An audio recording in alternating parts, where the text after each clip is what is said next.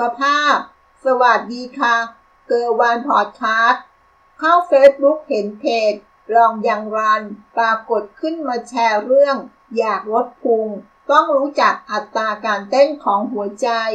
วิ่งลดน้ำหนักให้เห็นผลลัพธ์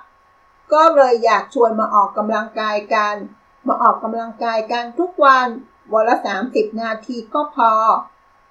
ในบุญวิทยาศาสตร์การกีฬา การเอาหลักการทางวิทยาศาสตร์สาขาต่างๆ โดยเฉพาะด้านวิทยาศาสตร์การกีฬา และวิทยาศาสตร์การแพทย์ มาใช้ในการปรับปรุงท่าทาง ทักษะ ทัศนคติ และวิธีการเล่นกีฬา หรือการออกกำลังกาย ให้ได้ประสิทธิผลและประสิทธิภาพ ตลอดจนมีความปลอดภัยมากที่สุด ทางวิทยาศาสตร์การกีฬาก็มีข้อแนะนำ9ข้อด้วยกัน พื่อการออกกำลังกายเพื่อสุขภาพ 1. สภาพร่างกายและความเหมาะสมกับกีฬาแต่ละชนิดต่างๆ แต่ละคนก็จะไม่เหมือนกัน แม้คนคนเดียวกัน การเลือกกีฬาในแต่ละช่วงเวลาเนี่ยก็แตกต่างกันด้วย 2. การแต่งกายกีฬาแต่ละชนิดเนี่ย มันก็จะมีการแต่งกายที่แตกต่างกัน เพื่อให้สอดคล้องกับการเคลื่อนไหวของร่างกาย แต่ละประเภทกีฬาประกอบด้วย 3. เรื่องของเวลา การกำหนดเวลาฝึกซ้อมที่แน่นอน และควรจะเป็นเวลาเดียวกันของทุกวัน เพราะจะมีผลต่อการปรับตัวของร่างกาย อย่างเช่น ถ้าเรามีการวิ่งทุกวันอาจจะเป็นตอนเย็น แล้วควรจะวิ่งตอนเย็นทุกครั้งในช่วงเวลาใกล้เคียงกันกันทุกๆวัน เพื่อให้ร่างกายปรับตัวว่า ถึงเวลาพร้อมแล้วที่จะทำการออกกำลังกาย 4. ควรให้งดอาหารหนักก่อนการออกกำลังกายประมาณ 3 ชั่วโมง 5. น้ำในร่างกายเราเนี่ยจะมีปริมาณ 2%ของน้ำหนักตัว ดังนั้นการเล่นกีฬาหรือการออกกำลังกายเนี่ยจะทำให้เราสูญเสียน้ำ ดังนั้น ระหว่างที่ออกกำลังกายเนี่ยเราควรจะมีการดื่มน้ำมีการจิบน้ำให้การสูญเสียน้ำเนี่ยต้องไม่เกิน 2%ของน้ำหนักตัว 6.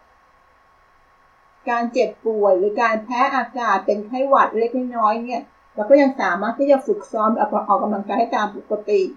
แต่ถ้าเรามีการเจ็บป่วยที่เป็นไข้หรือมีระดับภูมิร่างกายที่สูงกว่าปกติ มีผลกับหัวใจในการทำงาน เอาอาจจะมีการงดกิจกรรมของการออกกำลังกายชั่วคราว เพื่อให้ร่างกายเนี่ยฟื้นฟูกลับมาสภาพปกติก่อน 7. ระหว่างการฝึกซ้อมและการออกกำลังกายควรทำจิตใจให้ปลอดโปร่งพร้อมที่จะเล่น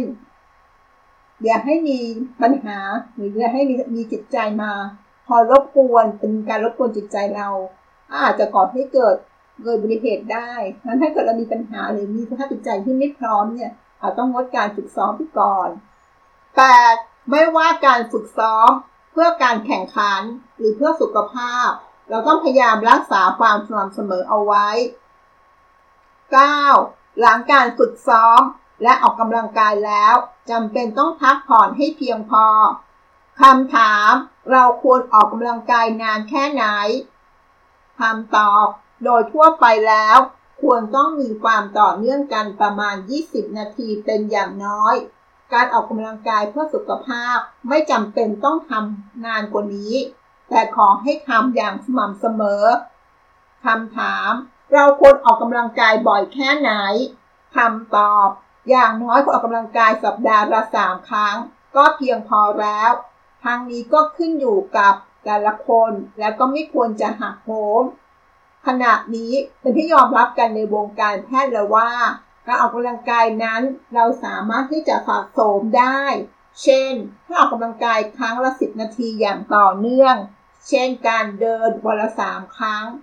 ก็จะได้ประโยชน์เช่นเดียวกันกับการใช้เวลาในการออกกำลังกายครั้งเดียว 30 นาที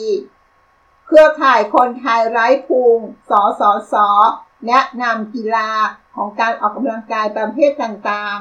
ๆ การออกกำลังกายแบบหนัก กีฬาประเภทฟุตบอล วิ่งแข่ง บาสเกตบอล ฟุตซอลเป็นกีฬาที่ต้องมีการเคลื่อนที่ตลอดเวลาทำให้หัวใจทำงานหนักแบบต่อเนื่อง การออกกำลังกายแบบปานกลาง เช่นพวกกีฬา ปั่นจักรยาน จ็อกกิ้ง กระโดดเชือก ซึ่งสามารถประมาณความหนักได้ จากการพูดคุยเป็นประโยคได้บ้าง การออกกำลังกายแบบเบา เช่น ยืนแข่งขันเพื่อลดภูมิลดโรค การเดิน การย่ำอยู่กับที่ หรือการเดินเร็ว สิ่งสำคัญสำหรับการออกกำลังกาย เราจะคำนึงถึง eat กับ burn โดยมีสมการง่ายๆ eat เท่ากับ burn กินเท่าไหร่ ใช้พลังงานเท่านั้น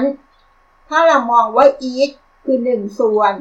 burn คือ 1 ส่วน ถ้าเรา eat 1 ส่วน แล้วก็ใช้ 1 ส่วน 1 ลบ 1 ก็จะเท่ากับ 0คุณสุดสมการที่คำนวณง่าย แต่ทำยาก หากเราจะลดความอ้วน ก็ต้องมีกฎสำคัญอยู่ 2 ข้อ นั่นก็คือการควบคุมอาหารและออกกำลังกาย ถ้ายิ่งทำสองข้อไปพร้อมๆกันได้ การลดน้ำหนักก็จะมีประสิทธิภาพมากขึ้นช่วงนี้ขอแชร์นิดนึงนะคะ เพราะเดิมเลยเนี่ยก็เคยคิดว่า การออกกำลังกายเนี่ยเป็นทำให้เราลดความอ้วนได้แต่ว่าไม่ได้คุมเรื่องอาหารก็คือกินอาหารปกติเพราะคิดว่าการที่เราออกกำลังกายตอนที่เราออกกำลังกายจะเบิร์นพวก อาหารที่เรากินเข้าไปมันหมดได้อะไรอย่างเงี้ยก็คือคือแบบนั้นแต่จริง ๆ แล้วมันไม่ใช่เพราะเคยออกกำลังกายอยู่ช่วงหนึ่งนานเป็นหกเดือนเลยน้ำหนักก็ไม่ลงน้ำหนักอาจจะดูเพิ่มขึ้นด้วยแต่ละร่างกายจะแข็งแรงขึ้นแต่ว่าอาหารที่เรากินเข้าไปเนี่ยเราไม่ได้ควบคุมนั้นสองอย่างนี้เป็นสิ่งที่สำคัญมากในการลดเรื่องของความอ้วนถ้าเราต้องการจะลดความอ้วนเนี่ยก็ต้องคำนึงถึงสองอย่างเนี่ยก็คือควบคุมอาหารกับออกกำลังกาย แต่จริงๆ การลดการควบคุมอาหารเนี่ยจะจะให้ความสำคัญมากกว่า เพราะว่าถ้าเกิดเราไม่ออกกำลังกายเลยเนี่ยหาลดอาหารอย่างเดียวเนี่ยควบคุมอาหารอย่างเดียวเนี่ยลดความอ้วนได้ไหมก็ลดได้นะ แต่ว่าสภาพร่างกายมันจะไม่ค่อยแข็งแรง มันจะไม่ฟิตนะคะแต่จริงๆการลดน้ำหนักที่ดีเนี่ยต้องทำควบคู่กันทั้งสองอย่าง คือทั้งควบคุมอาหารด้วยออกกำลังกายด้วยทำทั้งสองอย่างไปพร้อมๆกันได้ก็จะดี อาจจะเน้นที่ออกกำลังกายมากขึ้นแต่อาจจะควบคุมอาหารประมาณหนึ่งอาจจะไม่ร้อยเปอร์เซ็นต์ก็สามารถลดน้ำหนักได้เช่นกันแต่อาจจะไม่ได้ลดน้ำหนักได้มากนะวันนี้เราจะเน้นเรื่องการออกกำลังกายเป็นหลักนะคะการออกกำลังกายเนี่ยจะแบ่งออกได้เป็น 5 โซนด้วยกัน คือโซน 1 ถึงโซน 5 ที่จะเน้นเรื่องของแต่ละโซนเนี่ยที่จะเน้นเรื่องของการใช้พลังงาน พวกคาร์โบไฮเดรตแป้งและน้ำตาล ซึ่งมันจะ ส่วนทางกับการเผาผลาญไขมันนี่เรามาดูว่าแต่ละอย่างเนี่ย มีการใช้พลังงานยังไง การเผาผลาญยังไงนะคะ โซน1ระดับ very light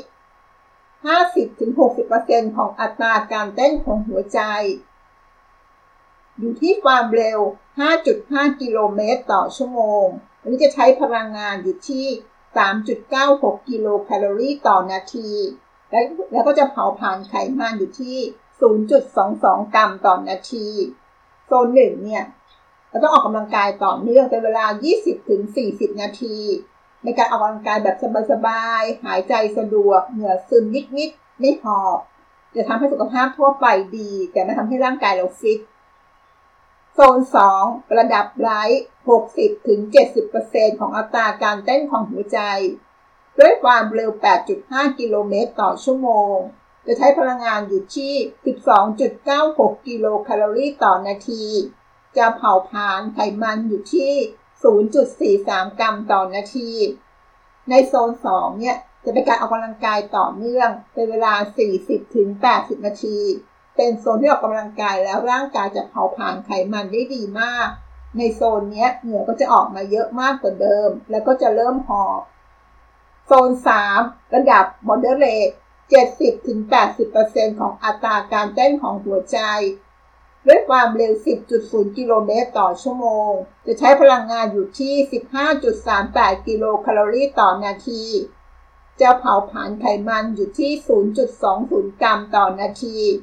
ในโซน 3 เนี่ย จะเป็นการออกกำลังกายต่อเนื่อง เป็นเวลา 10-30 นาที เป็นโซนลดไขมันได้ดีเช่นกัน ทั้งทำให้ร่างกายมีความอึดและแข็งแรงขึ้น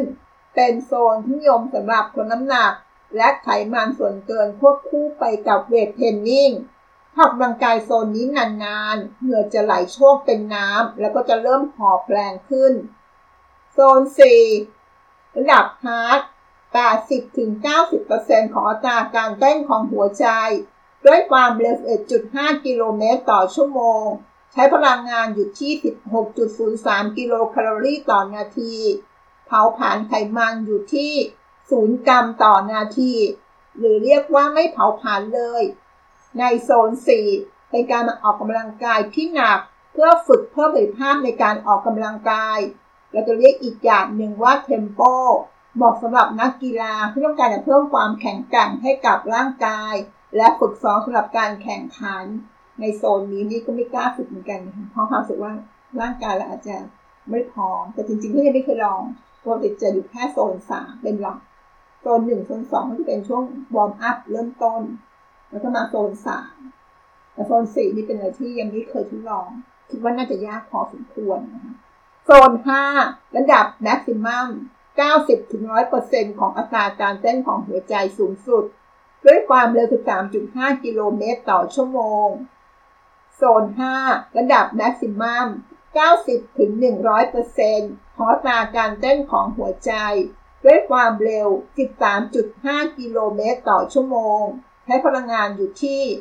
17.86 กิโลแคลอรี่ต่อนาที เผาผลาญไขมันอยู่ที่ลบ 0.79 กรัมต่อนาที หรือเรียกอีกอย่างหนึ่งว่าไม่เผาผลาญเลย ในโซน 5 ในการออกกำลังกายที่หนักสุดๆ โดยปกติแล้วก็จะเหมาะกับนักกีฬาที่แข่งขันระยะสั้นๆ หรือซ้อมอย่างจริงจังเท่านั้นถึงจะอยู่ในโซนนี้ เป็นโซนที่ค่อนข้างอันตราย ตอนนี้เราคงเห็นความแตกต่างของแต่ละโซนแล้วว่า ระหว่างโซน1ถึงโซน5เนี่ยมีความแตกต่างกันอย่างไร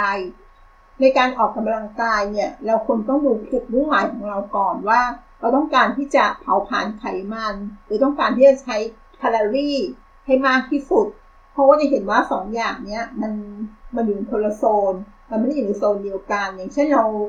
ฝึกโซนสองเนี้ยจะเห็นว่าโซนสองเนี่ยมันจะเป็นการเผาผลาญไขมันได้สูงสุดเลย แต่การใช้พลังงานหรือแคลอรี่เนี่ยมันก็อาจจะไม่ใช่สูงสุดก็ต้องเป็นพวกโซนที่มันสูงสูงกว่านี้ว่าใช้แคลอรี่ได้มากที่สุด ซึ่งการฝึกโซนสองเนี่ยก็ยากเหมือนกันเนาะเพราะว่าการฝึกโซนสองเนี่ยเคยลองฝึกดูเคยเปิดใน YouTube ที่จะมีสอนเรื่องการฝึกโซนสอง เป็นการฝึกแบบ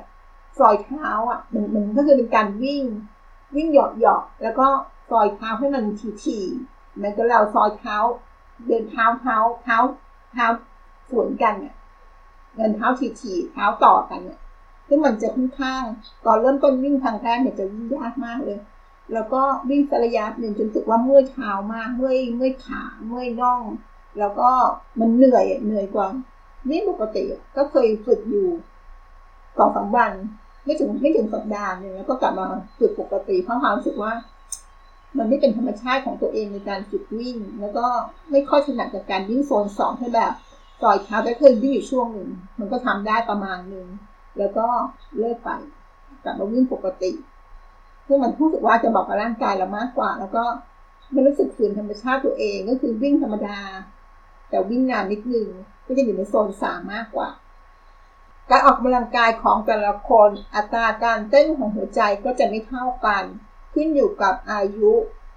วิธีการคำนวณอัตราการเต้นหัวใจแต่ละคนเนี่ยโดยใช้เลข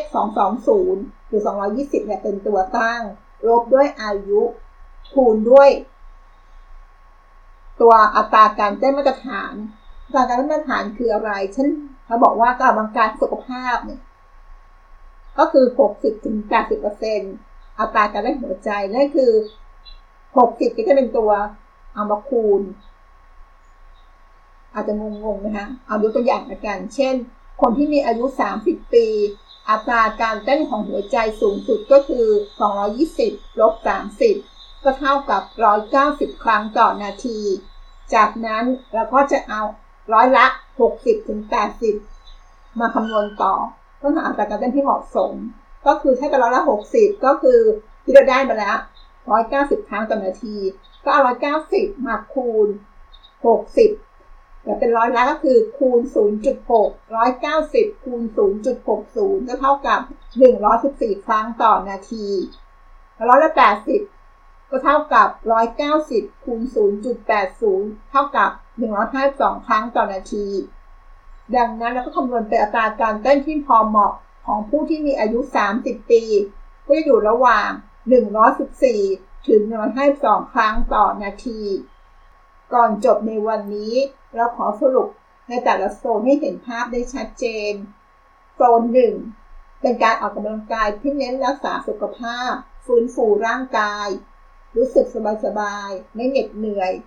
โซนสองเป็นการออกกำลังกายที่เน้นลดการลดน้ำหนัก ลดไขมัน โซนสาม และโซนสี่จะเป็นการออกกำลังกายที่เน้นความฟิต เพิ่มความแข็งแกร่งให้ร่างกาย และโซนสุดท้ายโซน 5 เป็นการออกกำลังกายที่เน้นการแข่งขันพลหดอดทน หวังว่าสิ่งที่รู้และนำมาเผยแพร่ต่อ จะมีประโยชน์กับทุกคนนะคะ ขอบคุณที่ติดตามเกอร์วันพอดคาสต์และพบกันในประสดหน้าค่ะ สวัสดีค่ะ